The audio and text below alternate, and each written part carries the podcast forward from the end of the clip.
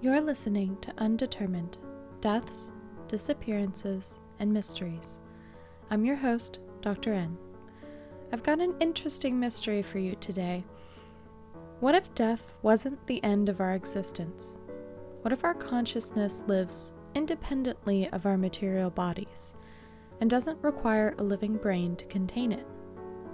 What if we can be reincarnated and carry the memories of our past lives into our new body?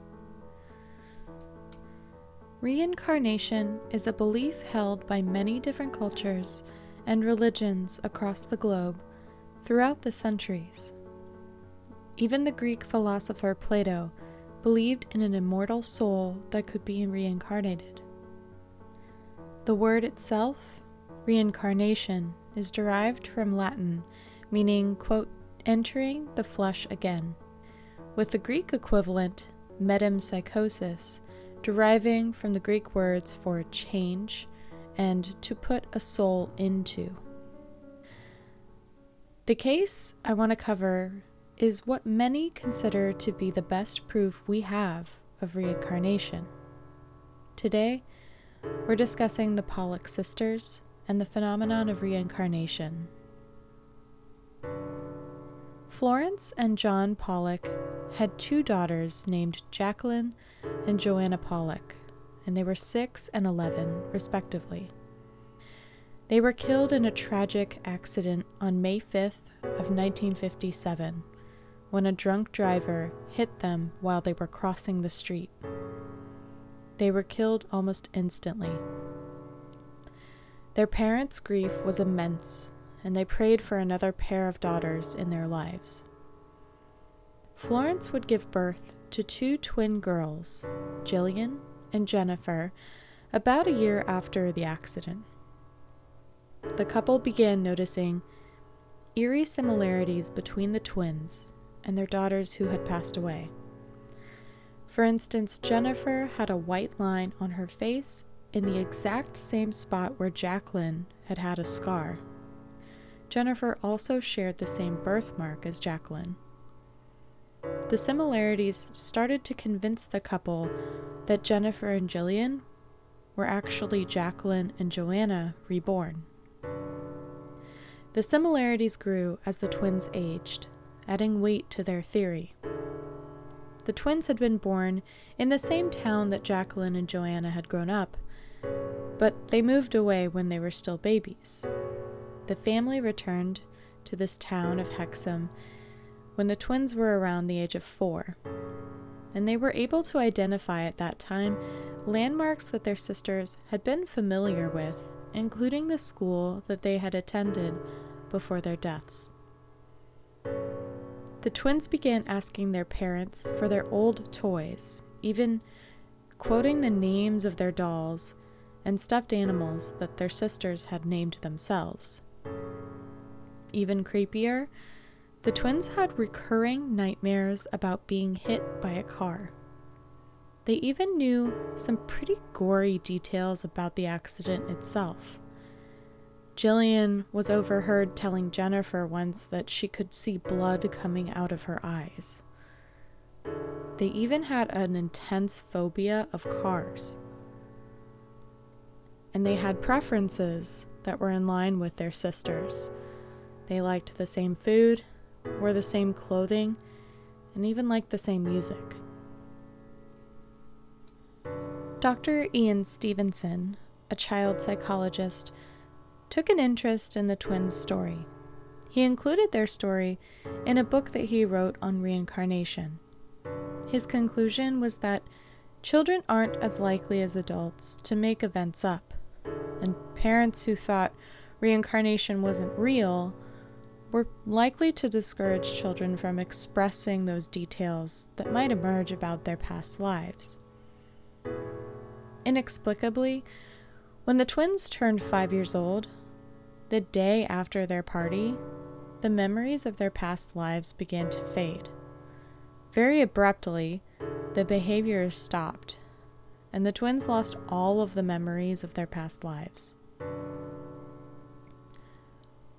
Let's talk a little bit more about Ian Stevenson's work.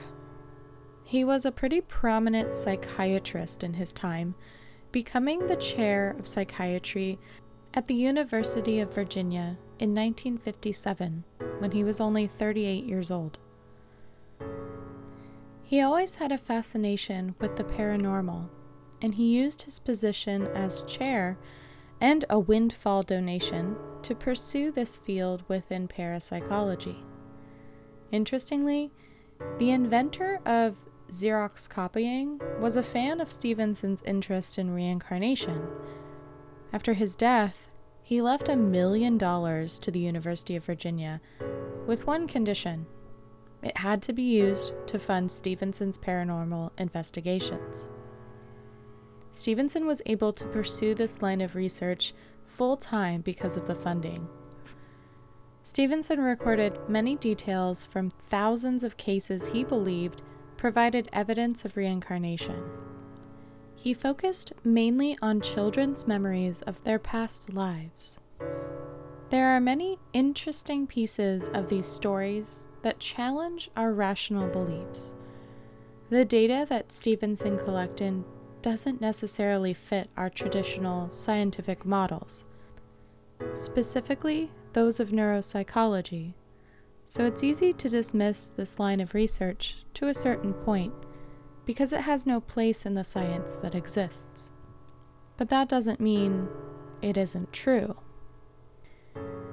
It's also a hypothesis that's pretty impossible to test, kind of like proving a negative.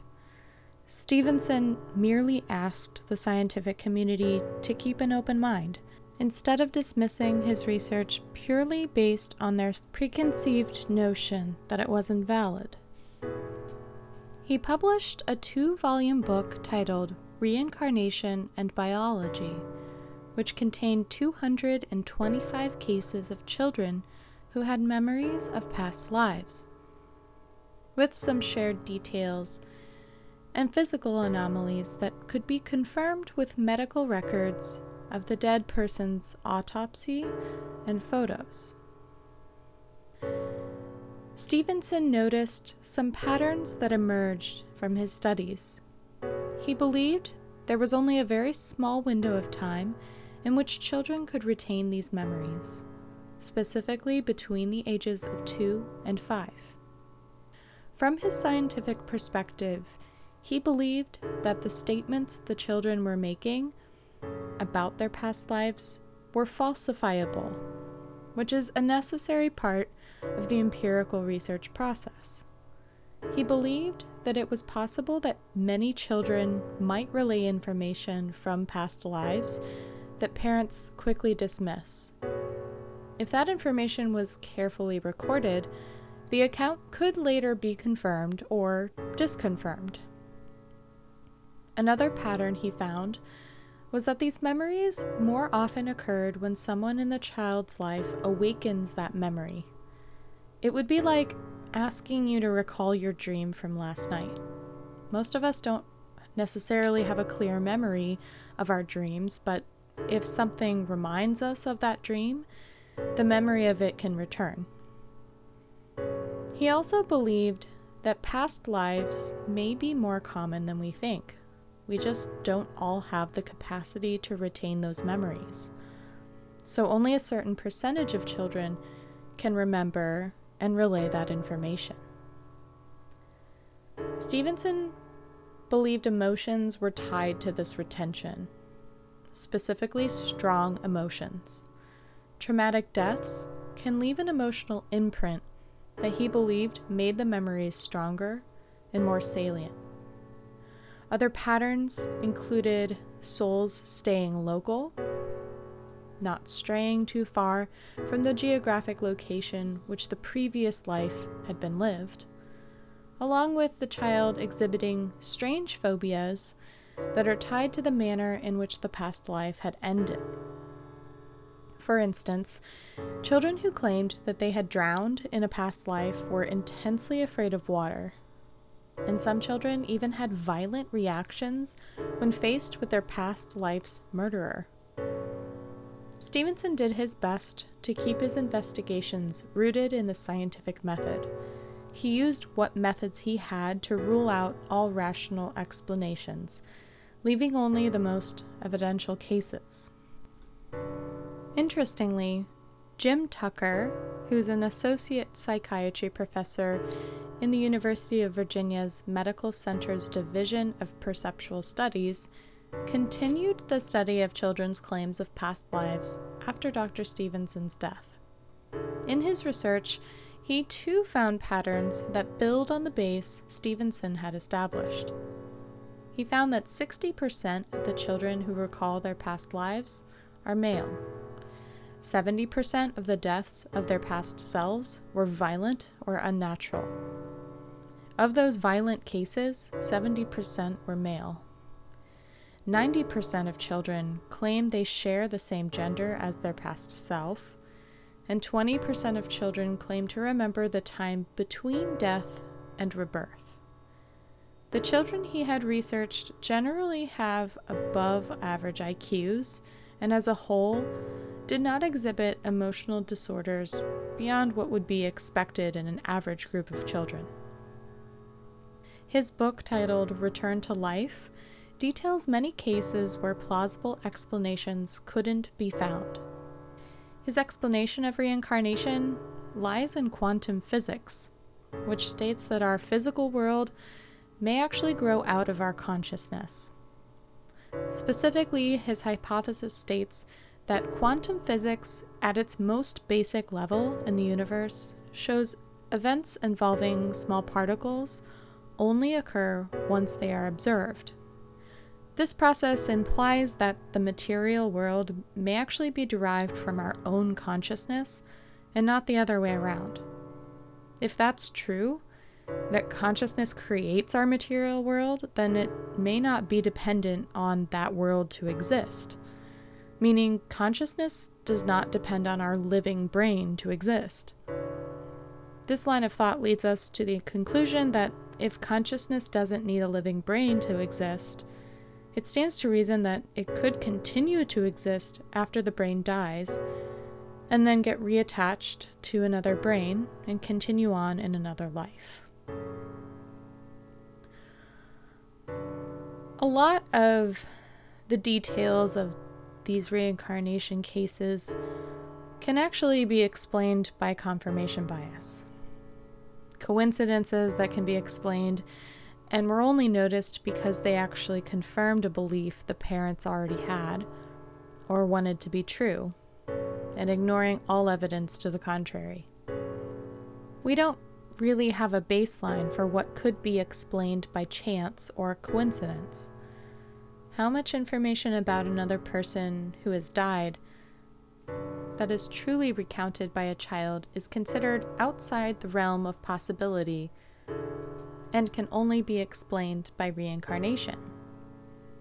There are instances where, mainly because children's language is not highly developed between the ages of 2 and 6, that the researchers confirm details when they aren't exactly a match. For example, in the case of four year old Ryan Hammonds, he said his old address had the word rock in it when in fact the man he identified as his past self, named Martin, had lived on Roxbury Drive. It's pretty close.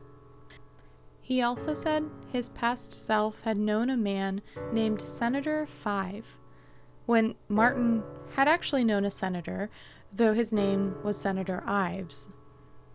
These close matches, in a more conservative experiment, would probably not be counted. And who knows how many of these children may have been coached or inadvertently given details about these people they claimed to be in a past life that they unconsciously embedded in their own memories. Memories are so malleable and susceptible to suggestion, especially when we're talking about young children. There is a lot about Stevenson and Tucker's hypotheses that cannot be falsified or challenged in an empirical sense. In the current system we have now for testing hypotheses, isn't really built for this line of research. Going back to the twins, there is some skepticism that they were told nothing about their late sisters, especially since they had four brothers who easily could have discussed their sisters and passed down information unbeknownst to their parents. In this case, there may be a rational explanation. We just don't have all the details about what the twins were told and by whom. The idea that reincarnation could be real gives a lot of people hope that something happens after we die, that our minds live on, and that we have another chance at life after this one is over. I think a lot of people would love to find proof of this phenomenon. There are certainly a lot of coincidences that are hard to explain, and though not impossible, they are highly improbable in the cases that Stevenson and Tucker spent their lives researching. But to date, there's no definitive empirical proof that reincarnation happens, leaving this phenomenon undetermined. Thank you for listening to episode 3. I hope you're all enjoying the podcast. Please let me know your thoughts on the case through Instagram at undeterminedpod or by emailing me at undeterminedpod at gmail.com. If you have any undetermined stories of your own, I'd love to share them on the podcast. Please email them to the link in the episode notes. And as always, stay curious. If you'd like to support this podcast, please subscribe, download episodes, and leave a review. All episode content was researched, written, and produced by me, Dr. N.